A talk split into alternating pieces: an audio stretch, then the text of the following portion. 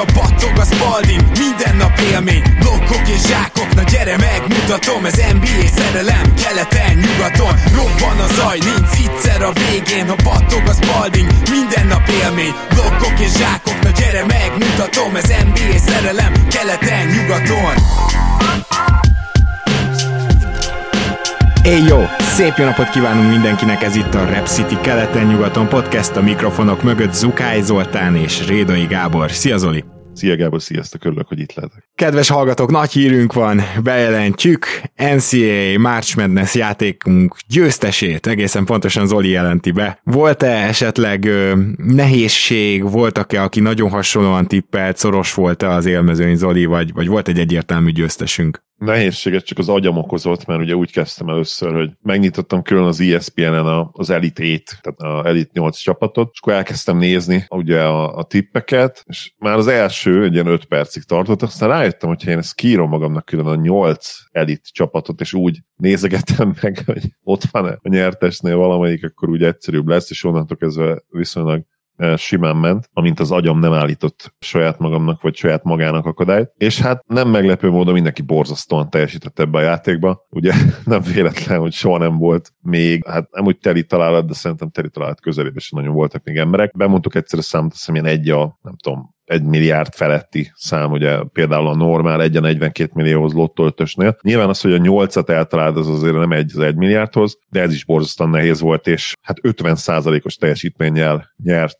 a nyertesünk végül, tehát gyakorlatilag négyet sem tudott senki eltalálni, négy csapatot, senki sem, csak ő. Ez, ez azért egy kicsit meglepett engem. Az igen. Akkor most már nagyon kíváncsi vagyok a győztes kilétére igen, kicsit vicces, mert a győztesünk ugye az a Murát Szabolcs lett. Szia Szabolcs, te nyertél majd kommentbe is a nyertes kommented alá ezt be fogjuk kommentelni, hogy ott esetleg ha van a észreveszed. Ő bevallotta a kommentben, hogy hát ő igazából nem nagyon ért az NCA-hez, és az egyik tipje, a Seton Hall, az ugye ilyen is volt a nyolcból, bár így, hogy a St. Peters bejutott, ugye nem nagyon lehet hibáztatni senkit, tehát Persze. Nem, nem lehet szerintem Szabolcsot ezért sem megfedni. És megmondom, hogy őszintén én nem tudom például, de valószínűleg a Seton Hall azért komolyabb játékerőt képviselt, mint a St. Peters. Valószínűleg megnézett a listát, és ez, ezért rakta be, ha nem, akkor nem. De ugye ezzel is azért elárultuk, ugye nem feltétlenül tudom ezt, hogy és hát mennyire nehéz, hány, hány száz csapat van ugye csak D1-be. Úgyhogy igen, nagyon-nagyon gratulálunk Szabolcsnak, és akkor Gábor. Mm, egyszerű Szabolcs, ír rám légy szíves Facebookon,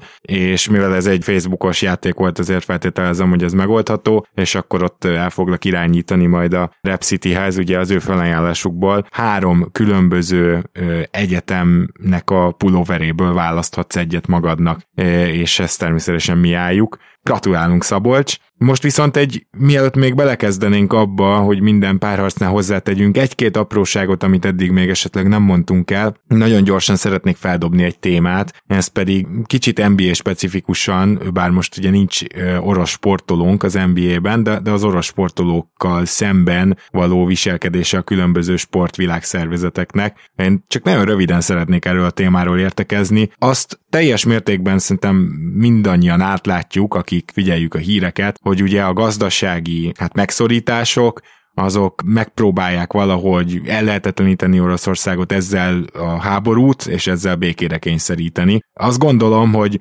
lehet vitatkozni, hogy ez a jó vagy rossz megoldás, de ez még mindig sokkal jobb, mint egy világháború kirobbantása, tehát hogy azt gondolom, hogy ezt lehet igazolni azzal, hogy, hogyha azt mondjuk, hogy, hogy nem szeretnénk egy ilyen véres háborút itt a 21. században. Na most tudom, hogy ennél azért jóval többről, többről van szó, nem vagyok ártatlan naív lélek, de akárhogy is, ezek a gazdasági megszorítások elsősorban ugye gazdasági szektorokat, orosz külkereskedelmet érintenek, de másodszorban nyilván például az orosz oligarchákat személyesen is érintik. És ezzel még azért nincsen bajom, sejtetitek, hogy mire fog kifutni ez a vélemény, de ezzel még azért nincsen bajom, mert az orosz, orosz oligarcháknak ez bár komoly problémát jelenthet, de ők a gazdaságnak ott a szerves része, és alapvetően alapvető szereplői. És akkor most kicsit térjünk rá a sportolókra, hogy tovább görgessem a gondolatmenetet. Ők nem, ugyanakkor maga a sport természetesen szerves része a gazdaságnak Oroszországban is,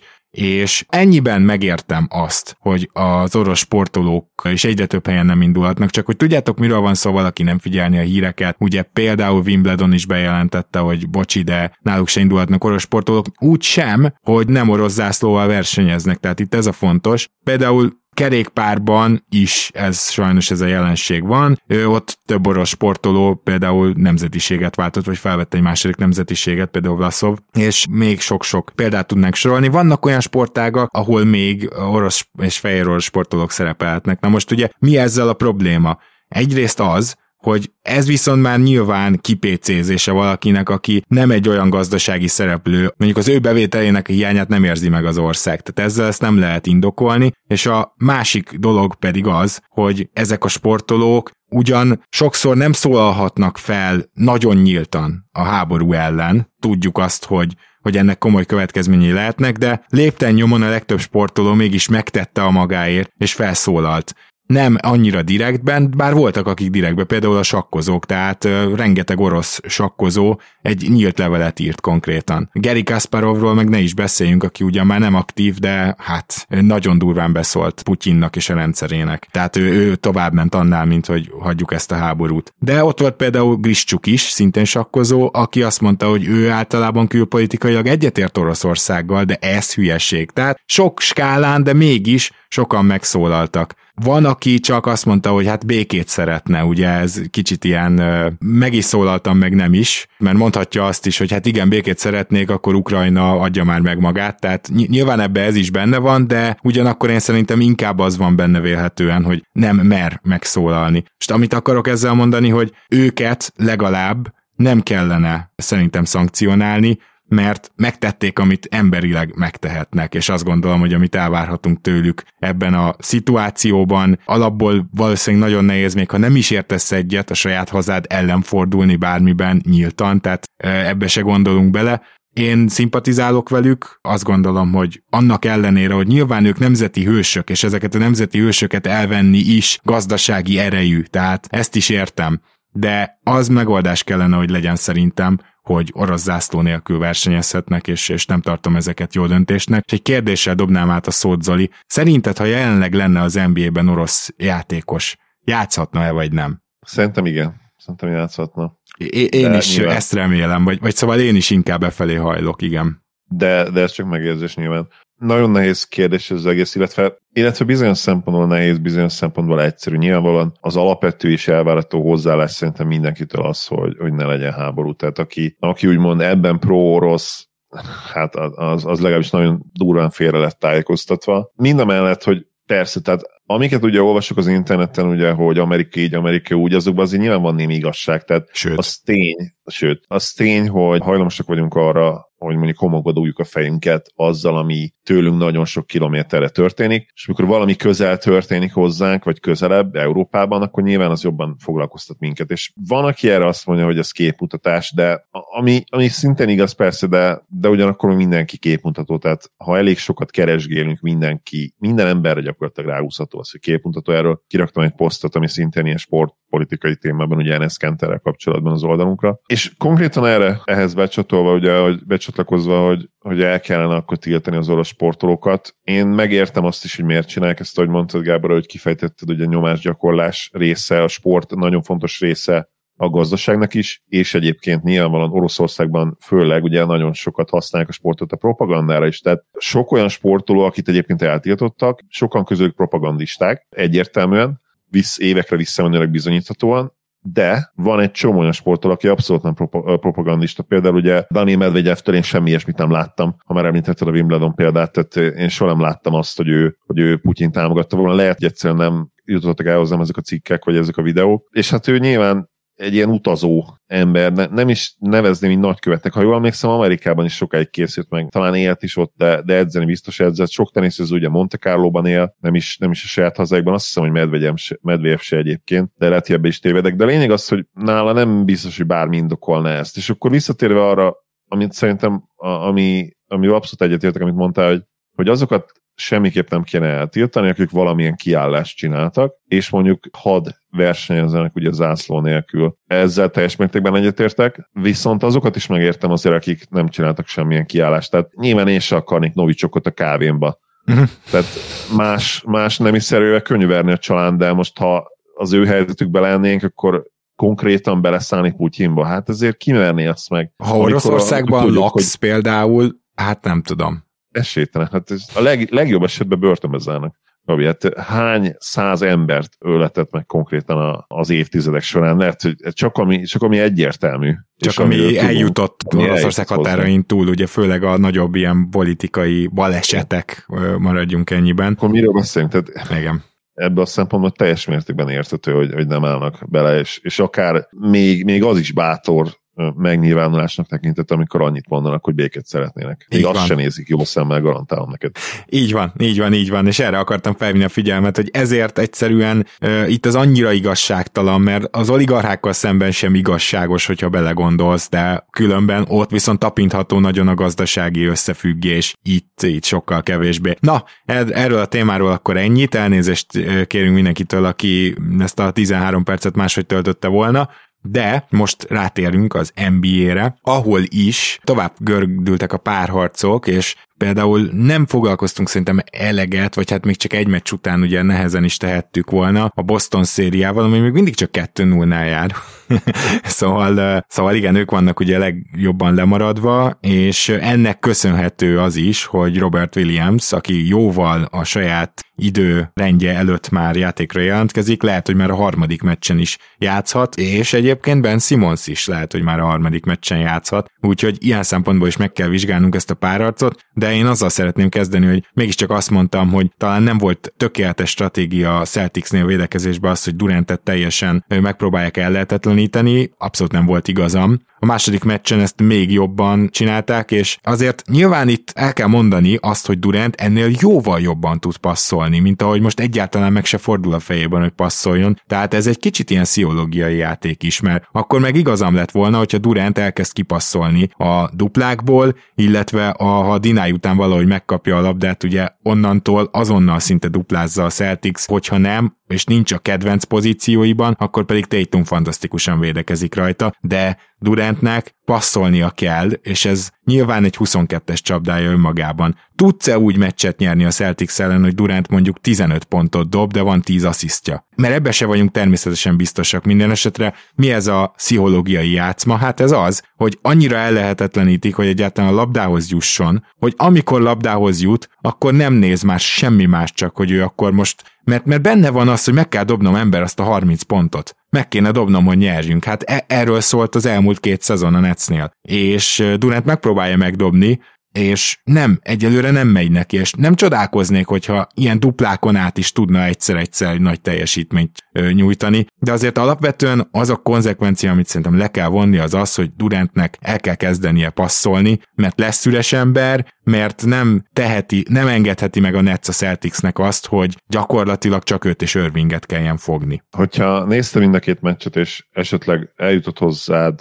néhány olyan videó, ahol elemezték azt, hogy hogyan védekezik csapatként a Celtics, akkor azért láthatod te is, Gábor, hogy Durant igenis megpróbál szervezni és passzolni, csak rengeteg labdáladása lesz ebből. És ha összegezni kéne azt, hogy hogyan védi le a Celtics őt, akkor a rövid válasz az, hogy mindenhogy és majd ezt kicsit kibontjuk. Számomra az a meglepő egyébként, az nem feltétlenül meglepő, hogy mondjuk kicsit le tudták lassítani, ami ugye a pontszerzést illeti. Ez mondjuk annál talán több, mert rengeteg idióta dobásba kergették bele konkrétan. Tehát az első meccsen ugye 37%-kal dobott, a második, második a 23%-kal, tehát gyakorlatilag még rosszabb meccse volt, bár tény, hogy a második mérkőzését azért nagyon-nagyon árnyalja, hogy 20-szorod át a büntető vonalra, és abban 18-et bedobott, tehát érdekes módon azért hatékonyság azért mindig egy kifejezetten jó meccs volt. Szerintem ilyen 56-7-8%-os TS körül lehet, annak ellenére, hogy 4 per 17-et dobott mezőnyből. Ugye 17 dobással 27 pont az, az nem rossz az a nagyon meglepő, hogy, hogy mindent elvettek tőle. Tehát a második meccset leszámít ugye a büntetőket. Tehát nem tud hatékonyan dobni, nem tud belállni olyan dobásokba, ami, ami nála működik, és nála pedig azért nagyon sokféle dobás működik, ezt tudjuk. Tehát képzeljük azért ezt a skálát, hogy, hogy mennyire nehéz lehet ide eljutni, és ennek értelmet ad az a Celtics védekezés, amit láttunk tőlük a 2022-es napterében. Erre valószínűleg most jelen pillanatban csak ők lennének képesek, vagy talán még esetleg a Bucks egy nagyon jó napján. De hát akkor bontsuk ezt ki szerintem, ha már is javasoltad, mert hogy, mert hogy miért képes erre a Celtics először is azért, mert vészesedben, hogyha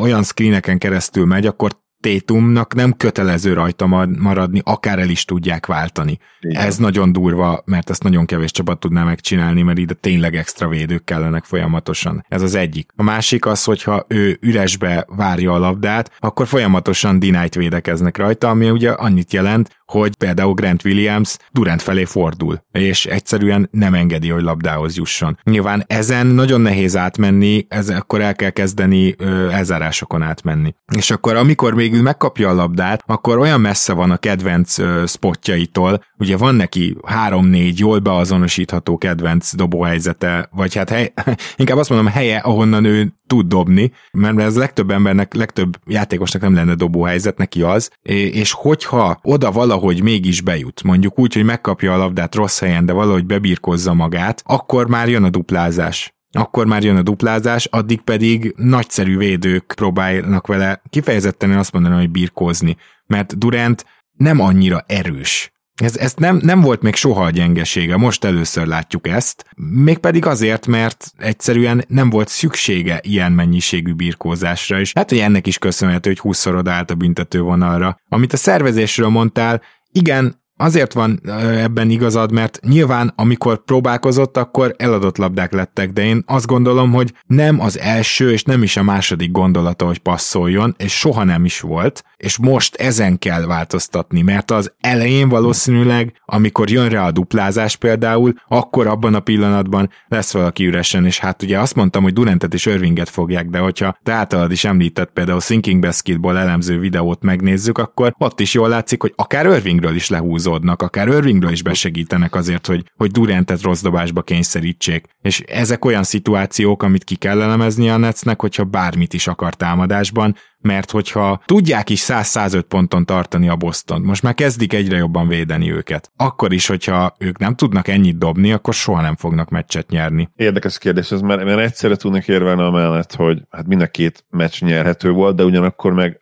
annyira kijött egy csomó dolog, ami, ami egyértelműen a Celtics terve. És amikor ezt látod, hogy bejön a tervük, akkor nem biztos, hogy számít az annyit, hogy egyébként szoros és akár nyerhető meccsek is voltak. Tehát ez egy érdekes ellentmondás. De hogyha a playmakingről beszélünk és Durantról, neki azért itt az probléma, hogy ő nem egy ösztönös playmaker, és nem feltétlenül tudja mindig olyan gyorsan megtalálni az üres embert, mint mondjuk egy LeBron meg tudná találni. Ugye mindig ez volt Duranttal szemben az egyetlen Érdemi kritika. Érdemi kritika, igen, hogy ő nem egy ösztönös playmaker, és ő tényleg ezt megtanulta kicsit robotikusan, ha van ilyen szó, mint Kawai. Ebben nagyon hasonlóak ők ketten. És ha nem megy nekik egyébként a dobás, és nem tudnak úgy oda kerülni a kedvenc helyeikre, nyilván a, a passzjátékuk is az ilyen rögtönzött lesz, és, és amikor ők rögtönöznek, az nem olyan, mint amikor egy Steve Nash rögtönöz, vagy egy LeBron James, vagy egy, vagy egy Magic Johnson, szóval itt jönnek majd keményen a labdeladások.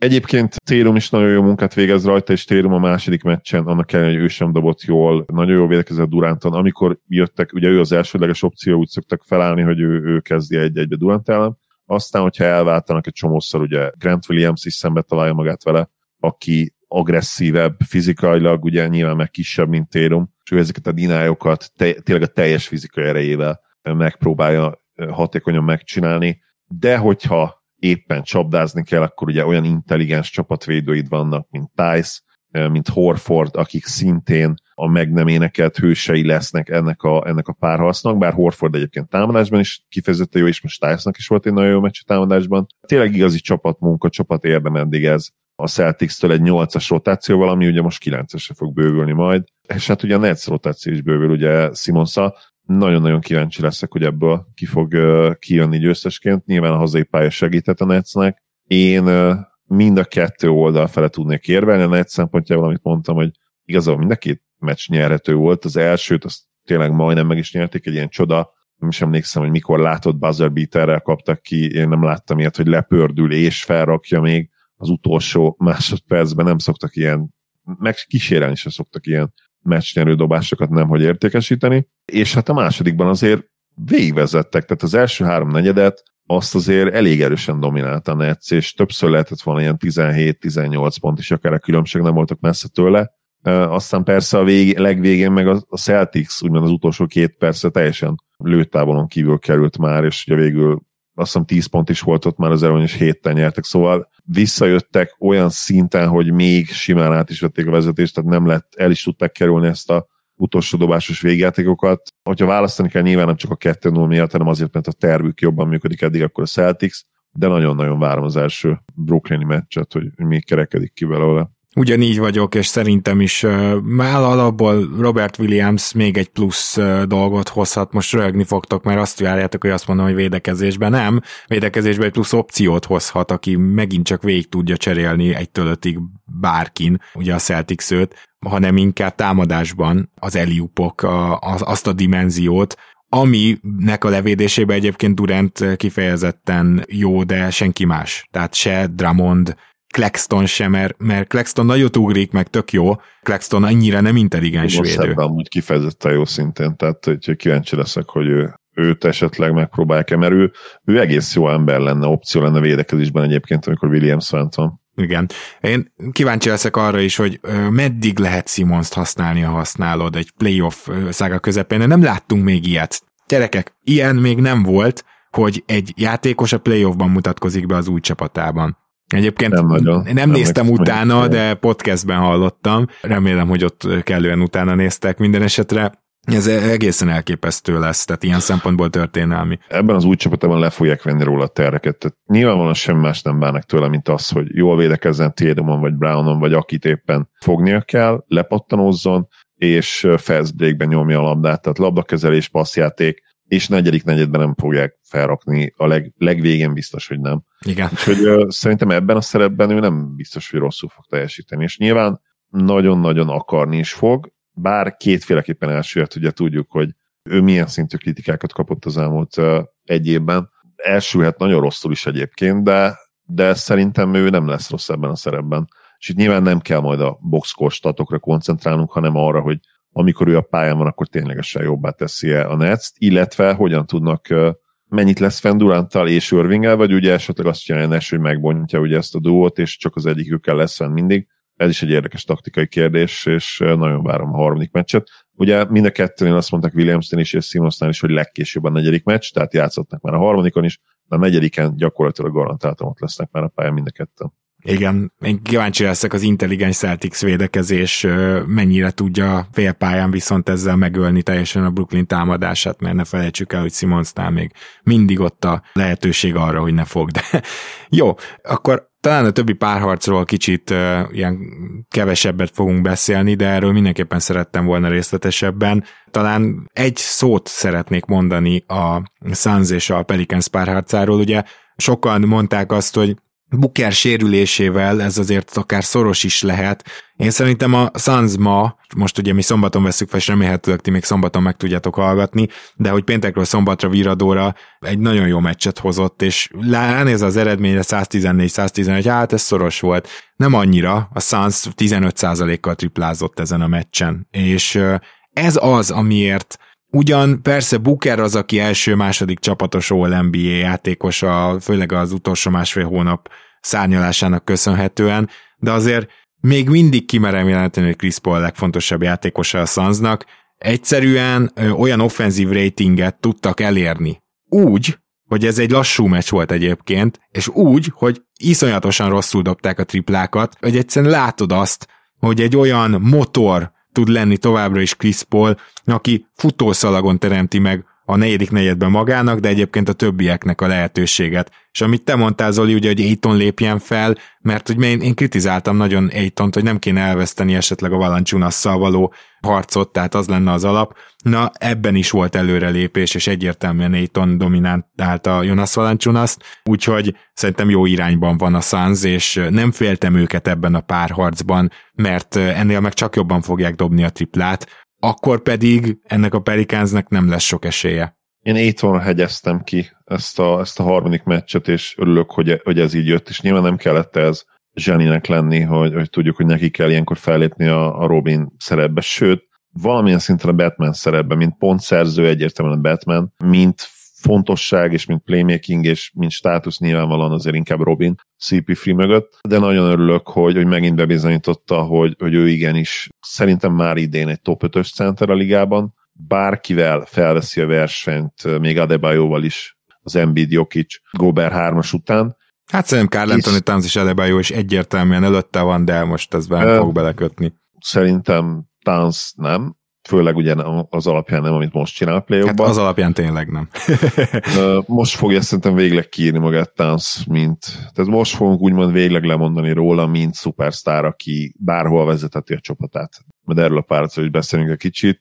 Attól függetlenül, hogy ugye boxkorstatjaiban olyan nagy különbség nincs a tavaly és az idei éton között, nagyon sokat fejlődött védekezésben, nagyon kevés igazi túvé centerek egyike, van Embiid, meg van ő, és lehet, hogy ennyi Nyilván Adebayot említetted, de nem tudom, Adebayo támadásban nekem ugye csalódás erről sokat beszélünk, beszélek. Sokkal nagyobb ugrást vártam tőle ott támadásban erre az évre.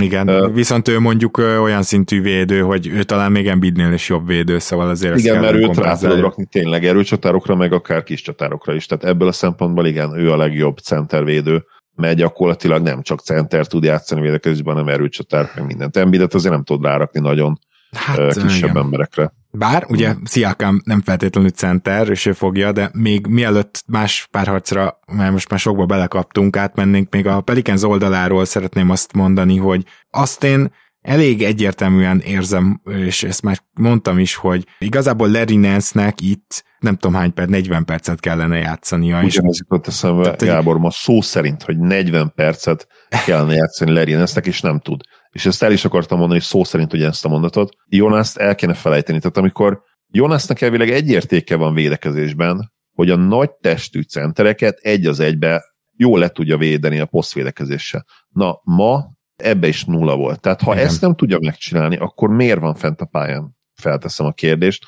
ami nagyon, hát szigorú, szemtelen kérdés, és utálom is magam miatt, hogy fel kell tennem, mert amúgy imádom Jonaszt, de mi értéke van akkor neki ebben a párharcban a pályán, hogyha ezt sem tudja megcsinálni? Hát, hogyha valamit mondhatok, akkor az lenne, ami szintén nem történt most már meg, hogy esetleg széttámadó pattanózza az ellenfelet, ő azért jó támadó pattanózó, ez sem történik meg, szóval Larry Nance, és hát Hayes, ó, de hülye ez az ember, tényleg, tehát annyira gyökér. Nem, nem lehet. Ez, ez nem volt kiállítás, tehát ez, ez egy baromság, ez nem volt kiállítás. Igen, csak tudod, amikor megvan az előzmény, hogy látod, hogy ott már füstölök, hogy átzsákolta őt, azt hiszem semmi, és akkor már ott, ott láttad az arcán, hogy mi van, és utána visszanézel egy ilyet, akkor összekötöd, és jogosan kötöd össze, és valóban egy dűből történő reakció volt, és ezért volt mégis kiállítás szerintem. Meg az is probléma, ahogy, ahogy ünnepelte úgymond magát utána, meg ahogy... Igen, igen, az igen. is nagyon gáz, hogy megy lefele, és és akkor még ünnepeltet is magát a folyosón, meg, meg a nézőknek bemutat két ilyen peace, meg I'm out jelet.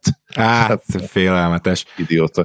Hát fel kell még nőnie. Szóval itt Nance az egyetlen megoldás, és persze ő rajta is dobott két középtávolit Chris Paul. Szóval lehet mondani, hogy oké, okay, az se sikerült, de hát most mondhatjuk azt, hogy a második meccsen Chicago-nál ugye DeRozan 8 per 9-et dobott, amikor Jannis fogta és akkor most hirtelen Jannis rossz védő lesz, vagy hirtelen ne fogja Jannis de Rozánt, vagy. Szóval értitek a logikámat, hogy azért egyszer van Budán kutyavásár általában, és ezzel át is mehetnénk. Most három szériát is érintettünk, de akkor talán kezdjük a, az Embiid. Még annyit bocs ja. Jackson észre, hogy ugye tudjuk, neki volt az a rendőr, rendőrség, ugye, amikor Aha. lehet tézerezték, emlékszel rá? Igen, igen, igen. Ő azért nem egy egyszerű gyerek, most már ezt így kijelentett.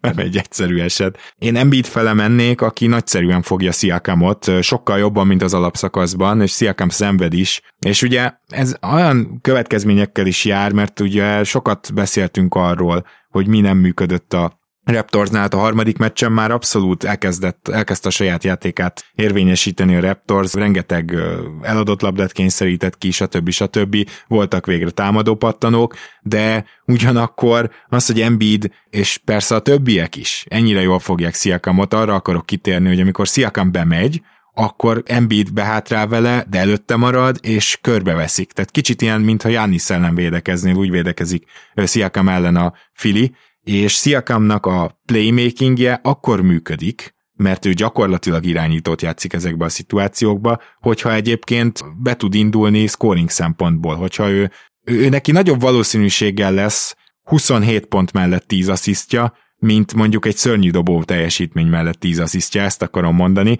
és nem is véletlen, hogy kicsit Jannishoz hasonlóan védik, mert ő egy Giannis Light, gyakorlatilag nagyon hasonlít a, a játék stílusuk, hogy így fogalmazzak. És egyébként mind a kettő kiváló védő, sokdimenziós védő, tehát tényleg sok a hasonlóság.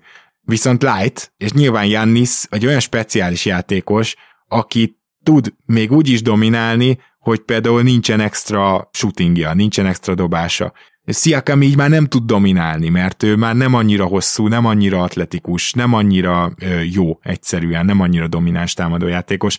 Ez alaposan kifogja a Raptors félpályás támadásából a sze, támadásának vitorlájából a szelet, ha, és azt gondolom, hogy itt amíg a Raptors eladott labdákat tud kikényszeríteni, addig tud versenybe lenni a Filivel, és az első két meccsen ez ugye nem történt meg. És innentől ennek a párharcnak vége, mert a harmadik meccsen megjött egy fantasztikus Embiid buzzer beater, én azt hiszem, hogy ezt a meccset teljesen joggal megnyerhette volna a Raptors, de 3 0 senki soha nem állt föl, úgyhogy részemről, mint Raptors drukker, csak annak szurkolok, hogy még egy szépítés férjen bele majd ma este. Embiidnek egyébként volt egy még szebb dobása. Nyilván a buzzer az abszolút felértékeli ezt a, ezt a dobást, meg ugye, hogy győztes buzzer, de volt egy gyakorlatilag Kobe MJ fadeaway kettese előtte nem sokkal. Jaj, az is nagyon beteg ami, volt, igen. Ami brutális volt. Tehát olyat én tényleg nem nagyon láttam még hét láb magas centertől. Dörknek is voltak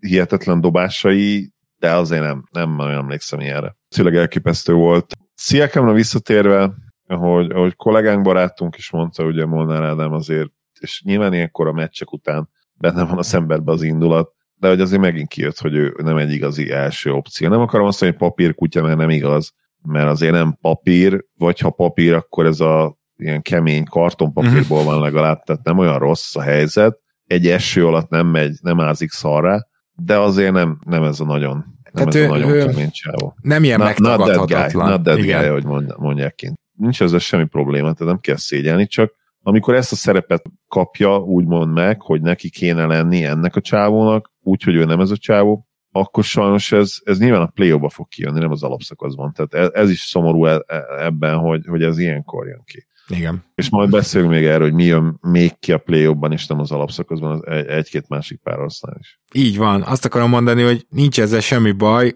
nem ő lesz ez a játékos ugyan, de egyébként én nekem a szezonja káprázatos volt, mondtam, abszolút. hogy All-NBA szintű, abszolút így gondolom most is. Simán lehet egy ennél jóval jobb meccse a negyedik. Nyilván itt a Raptorsnál alapból az, hogy Scotty Barnes kiesett, az, hogy Geriten Junior beteg volt az első két meccsen, az, hogy Fred VanVleet féltérdel játszik, ezek már olyan nehezítő tényezők, amikkel se nem számoltunk, se nem gondolom, hogy segíti Sziakámot, érted, mit akarok mondani, hogy azért, azért nyilván olyan pull-up triplázók, mint Geriten Junior és Fred Van Vliet érdemben hiányoznak mögüled, akkor már nem olyan könnyű betörni, tehát ezek, ez, ezeket nyilván hozzá kell ezt tenni. És Aki nem... viszont szenzációs megint az OJ, és Ó, nagyon. Nagyon jó. Az egyetlen gyakorlatilag a, a Raptorsban, aki nem hogy hozza magát, de, de még extrát is, tehát tényleg elképesztő. Akármelyik csapat szerintem bármit megtenni, hogy egy ilyen játékossal legyen free and ként. Hát ami már Le, talán lehet, több hogy is. Ő, ő ilyen Mikael Bridges kategória most nekem. Tehát az, az a kaliber végül is, csak ugye nem, nem egy annyira jó csapatban játszhat, mint, mint Mikál, és lehet, hogy azért Mikált sokkal inkább futtatjuk ebben a szerepben, de, de OG nem rosszabb, szerintem semmiben kb. Hát védekezésben, de védekezésben OG 22 évesen volt a legjobb, és azóta szerintem szemmel láthatóan lassult és kisebbet ugrik, tehát hogy... Meg hát nagy, nagyobb is mondjuk, mint Mikál, tehát Mikálnak azért megvan az előnye, előnye hátránya, attól függ milyen meccsapban, hogy hogy emiatt azért mozgékonyabb. Tehát OJ időnként tényleg úgy néz ki, mint egy alulméretezett center. Igen, Amikor sőt... Olyan szűkbe kapja el a kamera. Sőt, én azt gondolom, hogy az, amikor ő fogja Embidet, az néz ki legjobban. Ha, ha már Lehet, csak egy ember fogja, akkor messze. Igen, emiatt ebben igazad van, tehát hogyha, hogyha sebesség kell egy matchup ellen, akkor Mikál valószínűleg sokkal jobb választás, de ha a fizikai erő, mondjuk egy Lukát szerintem lehet, hogy jobban fogna OJ, mint, mint mondjuk Mikál. Mm, jó kérdés, tehát, igen, tehát hogy a, a karhosszúság kell -e Luka ellen, na de most ne, ne menjünk el ennyire ebbe az irányba. Azt vetném fel, Zoli, hogy most akkor te mondj egy pár harcot, amiben van egy-két meglátásod. Plusz. Igen, uh, szerintem beszéljünk a, a Nuggets warriors és azért, jó, mert jó. arról kell talán a legkevesebbet beszélni, viszont talán a legfontosabb számomra nyilván, mert nyilván tudjátok, hogy hatalmas Jokic van vagyok, hogy uh, itthoni interneten még nem annyira, de kint azért kezdi így fel ütni a fejét az, hogy haha, jó kicsit most megint kisöpörhetik, ami nyilván nem ideális, ő sem szeretne ebbe a helyzetbe lenni. És azt sem mondom, hogy feltétlenül meg kell őt védeni minden szempontból, és most mosdatni kell a csapatot. Viszont a kiinduló pontnál itt szerintem nagyon sokan el vannak tévedve, és mondom, ez inkább kinti fórumokon a Real GM jellemző, nem nekik címezem, ezt nyilvánvalóan nem tudnak magyarul, de már egyébként az NBA csoportunkban is olvastam egy ilyen kommentet, hogy jaj, hát az MVP, MVP nem esett ki az első körben, Általában valóban nem esett ki, de egyébként megtörtént már többször. MVP-t is már ki többször, ez lehet a harmadik. Volt olyan is egyébként korábban, ugye, mert ezt is, így az MVP kapcsán, és az így két dolog össze, összefonódik, tehát beszélni kell egy kicsit erről mert azért is értékeljük úgy, ahogy ezt, mert ugye tudjuk, hogy Jokic lesz az MVP másodjára back to back évben. Olyan is volt már, Karim, Karim úgy nyerte meg az MVP-t, hogy be se jutott a rájátszásba, tehát picit azért egy kontextus, hogy ez nem akkora csoda lesz azért, hogy egy hatodik helyezetből ugye kiválasztjuk Jokicsot. Meg ez önmagában ezek csak üres szavak. Szóval nekem ezzel ez a bajom, ez, ez így nem jelent kontextus nélkül semmit, hogy jó, egy MVP nem esett ki, de de bazd Igen. meg. Tehát, hogy de Abszolút. kiesett, sőt, ki is esik, sőt, nézzük meg a kontextust, hogy hogy esett ki, és akkor utána ítéljünk. Hát ez így, így van, és akkor beszéljünk kicsit erről a kontextus, kontextusról, mert ugye itt az a két érvelés, az egyik, amit már mondtam, hogy hát hatodik helyzet ne legyen MVP, a másik pedig az, hogy oké, okay, hatodik helyzet legyen MVP, de hát egy MVP egyedül akárhogy neki egy meccset mindenképp nyernie kell tudni, vagy kettőt, ha tényleg ő az MVP. Ez is egy olyan érvelés, aminek tényleg olyan sok értelme nincs, és konkrétan bele kell nézni a meccsabba. És arra kell rájönni, hogy ez a Denver, és ez az egyetlen helyes konklúzió, amiben tudom, hogy egyet fogsz érteni, Gábor, ha kiveszed Jokicot ebből a csapatból, akkor ez egy történelmileg gyenge, talán 25 mérkőzés nyerő csapat. Most gondoljunk bele abba, Talán. hogy az alap, és ez az alapszakaszban is így volt. Tehát De most hasonlítsd össze mondjuk a, a, bocsánat, a Jokic nélküli Denvert mondjuk a Detroithoz. A Detroitnak bőven erősebb a kerete. Simán. Ugye az alapszakaszban vele plusz hármak voltak a pályán nélkül, azt hiszem, hogy mínusz, mínusz 7-8, tehát Aha, vele plusz sok. 3, meg ez valány net rating. Tehát vele gyakorlatilag ilyen top 6-os csapat voltak, nélküle pedig a legrosszabb csapat az NBA-ben. És ugye erre jön rá az, hogy egy borzasztó rossz meccsük a, a Warriors. Tehát ez itt nyilvánvalóan a, nekik is jár azért a dicséret, tehát senki nem látta Jordan Poole-t jönni ilyen szinten, senki nem gondolta, hogy így fog játszani, és az, az igazság, hogy nem, nem azt mondom, hogy evidencia az, hogy ki lesznek söpörő, mert vagy ha ki is söplik őket utólag, azt kell mondanunk, hogy hát ezt látta mindenki. Nyilván nem látta mindenki, hogy söprés lesz, de kb. mindenki azt mondta, hogy a Warriors fog tovább még én is. Igen. Aki nyilván csodára számítva, úgymond reménykedve bármiben, azért azt mondtam, hogy hét meccsen.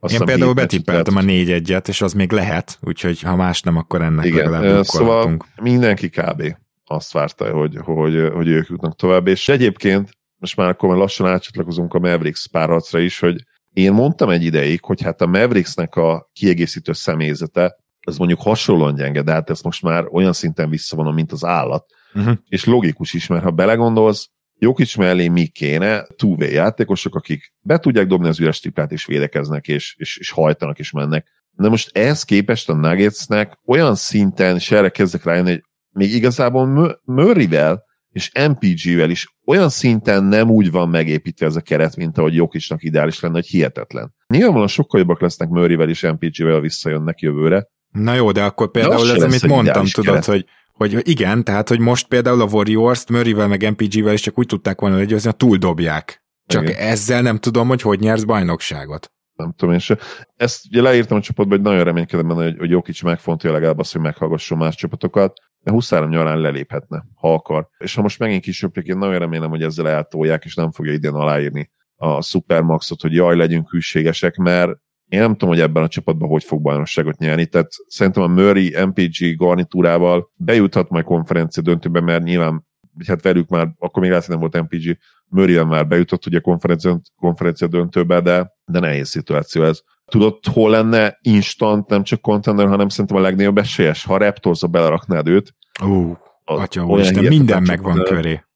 Pont olyan játékosaitok vannak, akik tökéletes fitek lennének, ami le van írva egy papírra, hogy mi kell Jokicsnak, mi kell köré, és a Raptorsnak meg pont az kell, amit ő nyújtani tudna. Tehát az egy hihetetlen csapat lenne. Igen, az tökéletes fit lenne. Én nekem csak egyetlen egy megjegyzésem van, valószínűleg az NBA bírói bizottsága meghallgatta panaszaidat, mert a harmadik meccset szerintem tökéletesen fújták. Nagyon Na, korrekten. Nagyon-nagyon korrekt fújás volt. Így, és így néz ki a két csapat közötti meccs valójában, hogyha korrektül fújnak, mert uh, nyilvánvaló azért az is, hogy, ez a, hogy az nem reális, hogy ezt a Jokic féle Denvert még akár így is rendszeresen uh, alacsony pontszámon tartsa a Warriors.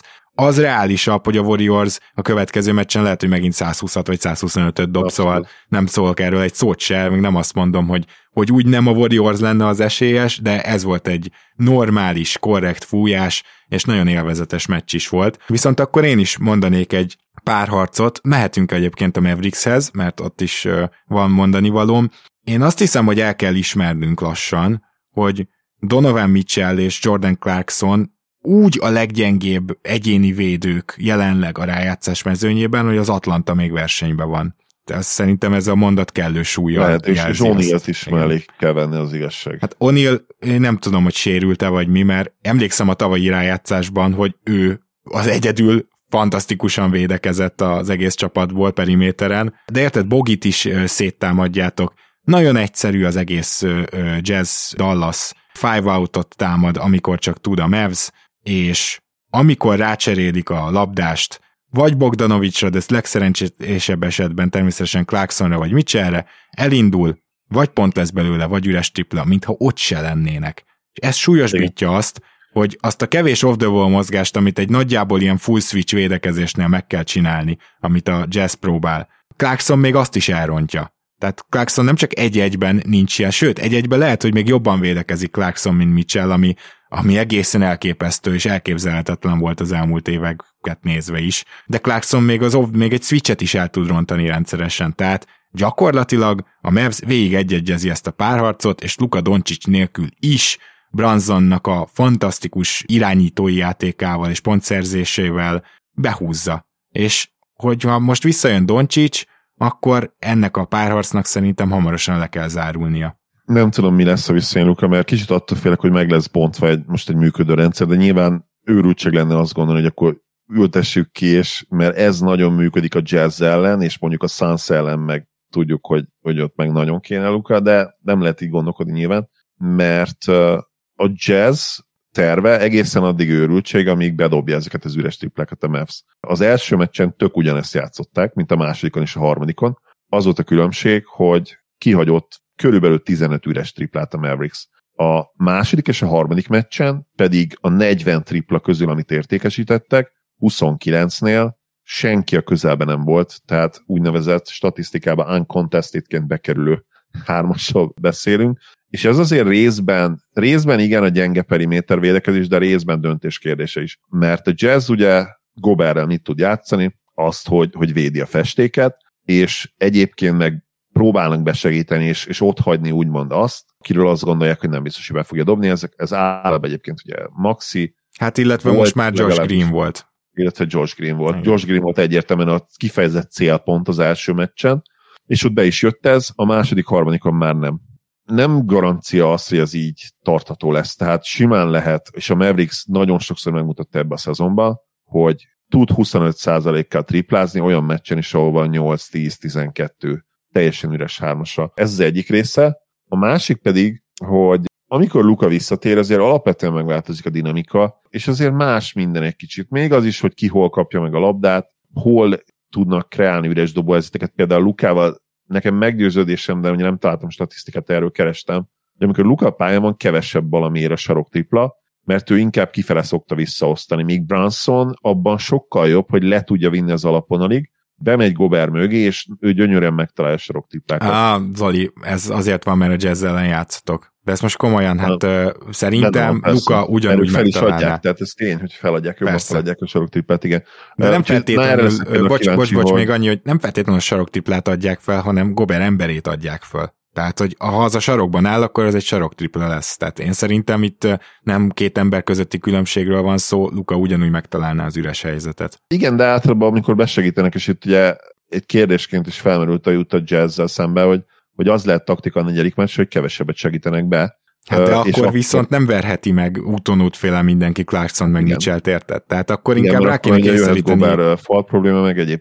És egyébként Bransonra visszatérve, aki kulcs, azért azt nem biztos, hogy lehetett várni, hogy ő ezeket a átmeneti úgynevezett in-between helyzeteket is ennyire jól oldja meg. Tehát amikor nincs üres dobás, hanem neki kell ugye szervezni, és az a hihetetlen benne egyébként, hogy nem, nem a leggyorsabb játékos, de annyira, és erre nincs nagyon jobb magyar szó tényleg ez a, vagy egyáltalán nincs ez a crafty, craftiness. Mm. Ebben ő egészen elképesztő. Tehát, hogy olyan kreatív labdakezelése van, és lepördülése és lábmunkája, hogy egyszerűen lekövethetetlen, és ebben nagyon hasonló egyébként Lukához, aki szintén nem egy szélvész gyors játékos, és Branson mindent bedob, tehát a, ebben a midrange játékban, hogy hogyan alakítja ki a dobó helyzetét, tényleg nézzétek meg, ő mindent tud. Tehát csinálja azt, hogy picit belevezeti a védőbe, leütközi egy kicsit, hogy ugye kiszedje a ritmusból, és lepörgés után flóterrel egy kézzel fölrakja, vagy nyilván midrange, fade is benne van az eszköztárában, flótert is tud dobni, stebbek is, bár nyilván nem annyira, mint Luka, de, de azt is megoldja, vagy teljesen a gyűrűig viszi, és ott ugye bal kézzel, jobb kézzel is be tud fejezni. Tényleg uh, szenzációs eszköztára van a ball handling és a scoring tekintetében, kombinációjában. Úgyhogy, uh... Szerintem kifejezetten tanul Lukától. Tehát ez most már meggyőződésem, mert egyértelműen hasonló eszközöket kezd el csillogtatni. Egy kérdés marad ebbe a szériába, látunk-e olyan meccset, ahol Rudy Gobert 20 percet játszik, és Passal vagy akár Rudy Gay játszik centerbe, mert, mert ez, ez van még lépésként nagyjából, tehát hogy mondod, hogy kevesebbet kell besegíteni, igen, akkor viszont azt úgy kell megcsinálni, hogy Clarkson meg Mitchell is lehúzódik az emberéről, és vállalja azt a kockázatot, hogy esetleg kap egy pull-up triplát. Én mondjuk ezt kipróbálnám, mielőtt még Gobert 20 perceztetem, mert például Branson nem annyira shot happy, hogyha pull-up tripláról van szó, tehát talán valami ilyesmit meg lehet próbálni és, a jazznek. Ha meg Gobert játszik, akkor megint nagyon kell nyerni a lepattanózást. Tehát az, hogy mint a második és a harmadik meccse, hogy egál körül a lepattanózás, és Gobert 30-20 percetben van, az, az nem lehet egy győztes recept, mert ott már tényleg csak abban bízhat,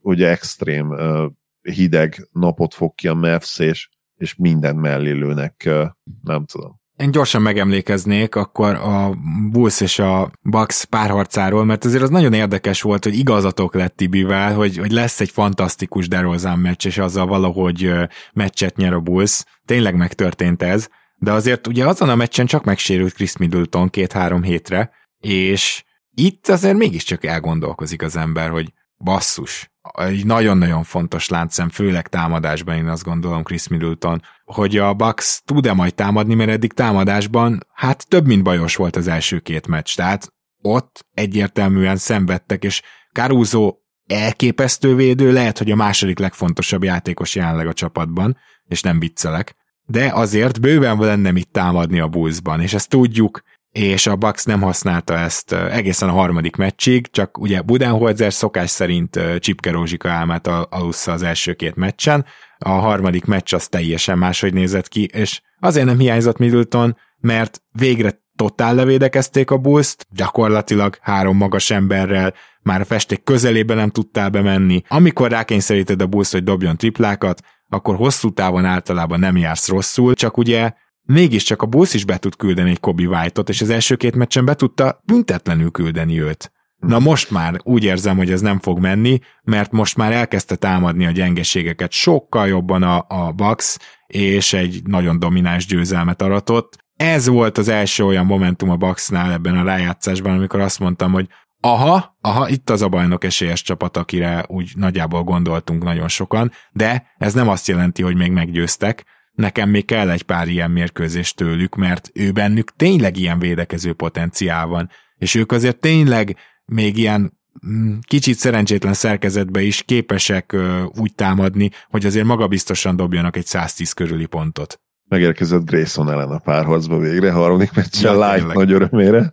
Tehát ennél nagyobb öröm nincsen ugye a Light barátunknak, Tóth Attilának. Nagy rajongója Grayson ellennek, ugye? Nagyon szereti őt, nagyra értékelését, hogy 30 pontot kikapnak úgy, hogy ugye Grayson ellen a pont király a Bucksban. Ha még egy ilyen meccs megtörténik, akkor már rá kell nézni majd, hogy fel kell hívni, hogy minden oké okay vele. Lehet, Egyet hogy már még kibír. ilyen darabokban lévő puskával indul a repülőtérre, tudod, hogy hát ha nem veszik észre. Ki tudja, igen, lehet. Na jó.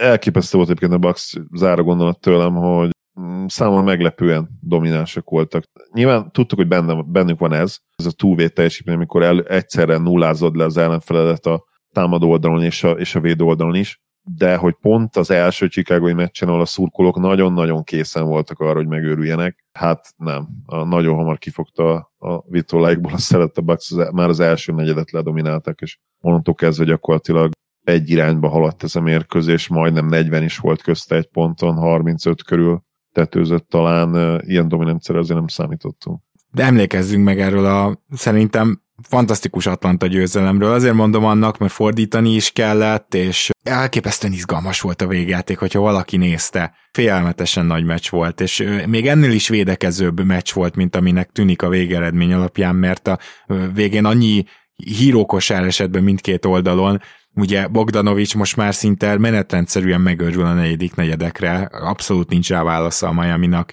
Most Trae Young is tudott hozzárakni, de a Kyle Lowry sérülés az egy nagy kérdés lesz, mert Abszolút. hiába, hogy ez az ember időnként mondjuk ilyen 5-6 pontokat dob, egyébként időnként meg 20 és benne két fontos triplet a negyedik negyedben, szóval nem leírni akarom az ő támadó potenciáját, de hogy a csapat, amikor ő szervez, amikor ő mondja be a figurát, amikor ő indítja el, hogy mennyivel jobban támad a Miami, azt nem kell zongorázni, mert a Toronto is ennyivel jobban támadott, amikor ő pályán volt. Hiába volt ott nála akár jobb vagy potensebb támadójátékos is.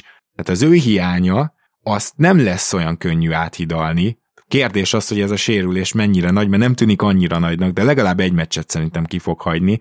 Ez lesz az Atlanta nagy esélye arra, hogy egyenlítsen. Én 4-2 tippeltem, én most maradnék ennél a 4-2-nél, de szerintem nem elképzelhetetlen, hogy 2-2 lesz ez a párharc, és nagyon örülök neki, hogy az Atlanta játékosai közül sokan végre megérkeznek ebbe a párharcba.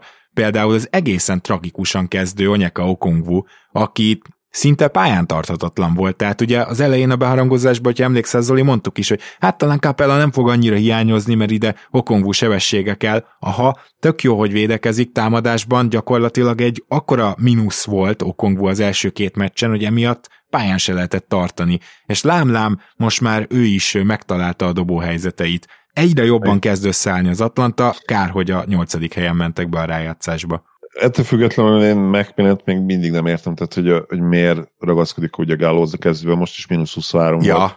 Yes, tehát őt, ő annyira, annyira kilóg most már tényleg ebből a kezdőből. Hát Bogdanovics meg a második legjobb játékosod, és a padról jön. De hát miért ne adjunk ugye előnyt az ellenfélnek? Bár most egyébként pont az elején ugye még egész jó volt az Atlanta, tehát értem azt, hogy miért győzi meg magát például arról, hogy Gáló kell, mert ugye egy veterán jelenlét, meg ugye floor spacing nyilvánvalóan azért triplázóként extra, azt nem lehet tőle elvenni, de ma már nem tud büntetőket kiarcolni, amiben egykoron szintén nagyon-nagyon jó volt és hát védekezésben meg teljes mínusz ember gyakorlatilag. És pont Viszont, az, hogy, ér... hogy most csak, hogy mennyire el lehetne őt bújtatni, amikor uh, híró, de főleg Robinson pályán van, akkor Igen. esetleg sokkal jobban el lehetne bújtatni. Az, hogyha említetted Robinson-t, az az érdekes, hogy ő meg arra szinten afelé halad, hogy ő is játszhatatlan lesz. Tehát, és Spolstra nem érdekli, hogy mennyi, 18 milliót keres, vagy mennyi Aha, Robinson? úgy körül. Nem probléma. Most már alig játszatja őt, mert uh, kezd rájönni nyilván Spolstra, hogy ebben a meccsabban nem biztos, hogy előny. Az első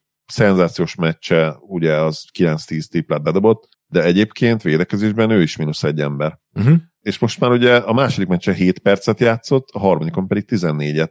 Nem vagyok benne biztos, hogy ez nem lesz egy tendencia, mert uh, Spolstra nem lesz rest uh, őt kiültetni, hogyha úgy érzi, hogy, hogy ettől jelentősen megnőnek a győzelmi esélyeik a negyedik meccsen. Hozzáteszem, hogy most Caleb Martin se játszotta, amit viszont annyira nem értettem, mert ezen a meccsen pont szerintem az ő energiája nagyon jól jöhetett volna. Úgyhogy nem tudom, hogy miért csak egy percet játszott, lehet, hogy megsérült, ezt pont nem figyeltem. Hát most erre én sem tudok válaszolni, pedig végignéztem a meccset, de valahogy mégis memóriám skippeli ezt a részt. de ez valahogy kimaradt, igen. Beszéljünk akkor még gyorsan a Grizzlies legendás győzelméről. Egy fantasztikus fordítást láthattunk, és amiben nagyon szeretném megdicsérni a Grizzlies-t, persze hozzátéve azt, hogy azért amikor 21-ről, meg ugye korábban 26-tól is vezetett a Minnesota, de az utolsó fordítás az 21-ről ment. Amikor arról felállsz, akkor ahhoz mindig kell az a csapat, aki vezet, hogy, hogy elmenedzseli egyébként egészen szörnyű line tartott fent csomó ideig Flinch, aki nagyszerű ebbe a szériába, de ezen a meccsen Jenkins megsemmisítette őt. Jenkins line abszolút működött, Brandon Clark nyomása abszolút, tehát hogy őt játszatja abszolút működött, Jenkins képes volt lehozni Morentet, úgyhogy már visszarakta a negyedik negyedben, de megint az volt ugye, hogy ment be, kicsit lemészárolták, kicsit, hogy is mondjam csak, a sérülése óta szerintem nem is annyira tud érvényesülni az ilyen atletizáló játékokból, de hát ez csak egy kisebb húzódás, nem hiszem, hogy hosszú távú következménye lesz. Amit akarok mondani, hogy Jenkins most volt először igazán playoff egyző, és a Grizzlies amúgy meg végig, majdnem végig azt mondom, jól védekezett. Azért volt ez egy nagyon nagy csapatos fordítás, mert hogyha nem szarja össze magát a Minnesota, akkor is csak száz század pontot dobtak volna. És ez a fontos, hogy nagyon nem megy támadásban, a Minnesota le is védekezte, főleg a Morant betöréseket, tehát abszolút, hogy is mondjam, csak gratulálok nekik, és ez, ez egy fantasztikus teljesítmény volt védekezésbe, de a Grizzlies is jól védekezett, és ezért nem dölt el a meccs. És annyira jól védekeztek, hogy azt még feljebb tudták kapcsolni abban az időszakban, még fordítottak, eladott labdákat kényszerítettek ki, akkor már elkezdtek könnyű kosarakat is dobni, és hogy Flinch miért nem kért időt, azt megint tőle kell megkérdezni, de én azt gondolom, hogy egyrészt... egy... rá, csak elég megmosolyogtató. Hát, nagyon megmosolyogtató, igen. Konkrétan így fogalmazott, hogy azt reméltem, hát, hát átvisszajuk ezt az időszakot időkérés nélkül is. Hát nem vészeltétek át, basz meg. Playoffba. Tehát édes Istenem, 21 0 futás, futás, illetve 24 2-es összesen, egy 24 2-es futás alatt egy darab időt nem kért. Uh-huh. És amikor meg vezettek többször 20 plusz ponttal, ott többször is kért időt. Az a sorozat rendben van, az, azokat megszakítjuk, amikor plusz 20-at csinálunk közé, 22-24-et, amikor az ellenfél visszajön, nem kell, nem kell időkérés. Igen. Most egy edző csinál egy ilyet, akkor arra fogsz emlékezni kell, hogy mindig tök minden mit csinál utána, de tényleg. Igen, pedig szerintem mondom, eddig fantasztikus munkát végzett az első Ahogy két meccsen. munkát végez, de ezt, ezt, egyszerűen ezt nem tudja Ez nagy hiba volt a részéről. Még azt szeretném mondani, hogy az most már tendencia, hogy a negyedik negyedekre tüdőben is egyértelműen a Memphis van előrébb, és ez az első meccset kivéve az összes, tehát a második, harmadikra is igaz volt, és nem csodálkoznék, ha a maradékra is igaz lenne. Az, hogy a Memphis mélysége kevésbé számít a rájátszásban, az itt a Minnesota ellen, pont az ellenkezője bizonyosodik be. Lehet, hogy lesz olyan párharc, ahol majd már nyolcasra kell szűkíteni a rotációt, most is ugye Adams már kikerült, csak a Memphis meg tudja azt csinálni, hogy oké, okay, Adams kikerül, akkor Tillman bekerül. Maradunk a tíz embernél. Szóval Abszolút. ez félelmetes, és az is látszik, hogy gyakorlatilag, hogyha Morentnek 26 percet kell játszani, akkor sincs gond, meg frissek a végén, meg rohannak a végén, ezzel nagyon nehéz mit kezdeni. Tehát ebben nagyon durván jó lesz a Memphis a következő körbe is, ha tovább jutnak, és én most nem lepődnék meg innen már egy négy egyen sem. Én se. Nyilván ezen a meccsen is látszott, hogy a Grizzlies idén még nem lesz bajnok, és ezért, mert egyszerűen még nincs meg az a fajta csapatfejlődés és egyéni nagyon fiatalok még, na, tehát nyilván leegyszerűsítettünk ilyen, ilyen foci elemzéssel, hogy hát még, még fiatalok, és még, még érniük kell, de igaz is, és annak örülök nagyon, hogy Bén is megérkezett a sorozatban. A második meccsen már ugye relatíve jó volt, meg nagyon rossz nem volt az első meccsen sem, de, de most tényleg extrát hozott, amit vártunk tőle, és Clark. Hát aki, fantasztikus volt. Aki egészen elképesztő Na de volt. ő végig jó szerintem, ő mind a három meccsen Igen. jó volt. Hát itt azért lesznek érdekes problémái majd a Grizzliesnek, amikor meg kell hosszabbítani mindenkit. Hát ez kétségtelen, de ezt ők jól tudták, és egyébként ugye most jelenleg a második legolcsóbb keret ez, szóval van, le, lesz hely, nem van hely és lesz hely. Nem sokáig, én azt gondolom, hogy ilyen Kyle Anderson hosszabbítást lehet, hogy De azt mondom, egyébként a Grizzliesnek a leggazdagabb a tuleja az NBA, összes NBA tulaj közül, amikor ezt olvastam. Ez egy jó kérdés, ugye még Peráról van szó, de ő már csak ilyen 51% ban éppen, hogy többségi tulajdonos, szóval ezt ugye egy kicsit ilyen Hát, igen, vagy, vagy távolról kell nézni.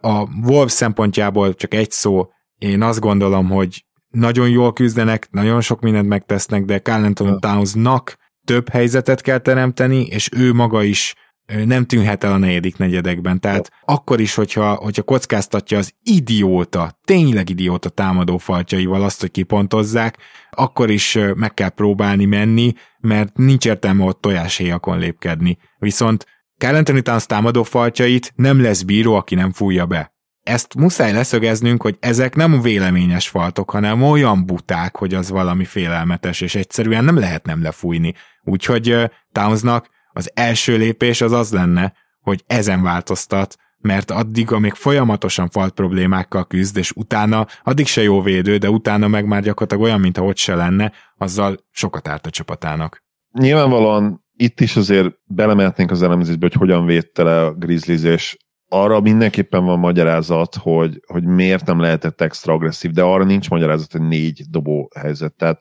ja legalább egy ilyen meccsen sor ennyire jól védik, kell legalább 10-12-14 tőle. És így, hogy ő egy face játékos, aki úgymond magának is meg tudja teremteni a helyzetet, így tényleg nem lehet kifogása az, hogy egyébként tényleg nagyon jól védték őt, és hogy sokat duplázták, mert egyszerűen neki meg kell tudnia oldani ezt, és, és agresszívebbnek kell lenni. Valószínűleg ezt is fogjuk látni majd egyébként a negyedik meccsen, hogy már az elején próbálják majd őt játékba hozni. A saját egója miatt is ugye így fog hozzáállni ez a meccshez, ami nem biztos, hogy egyébként olyan jó taktika lesz. Lehet, hogy a meccs elején ebből kijön majd egy-két hülye labdáladás is. Hát bizony. Azt hiszem végigértünk, úgyhogy Zoli, nagyon szépen köszönöm, hogy itt szombat délutánt is be tudtad áldozni. Nekem is egy kicsit ilyen kalandos volt ez a mai sztori, de szeretnénk most ugye úgy podcastelni, kedves hallgatók felétek fordulva mondom, hogy még aznap kijöjjön, amit mondunk, hiszen gyakorlatilag már két-három meccsel odébb lenne legalább három párharc,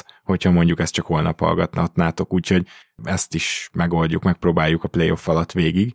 Zoli, még egyszer köszi. Örülök, hogy itt lettem. Szia Gábor, sziasztok! És kedves hallgatók, tartsatok velünk a jövő héten is, akkor is jövünk nagy valószínűséggel már jó sok búcsúval, ugye két 3 0 párarcunk is van, úgyhogy elég gyanús, hogy lesz kitől elbúcsúznunk már jövő hét kettszerda tájékán, és hát addig is köszönjük szépen, hogy támogattok minket a patreon.com per keleten nyugatonon, és minden jót kívánok! Sziasztok!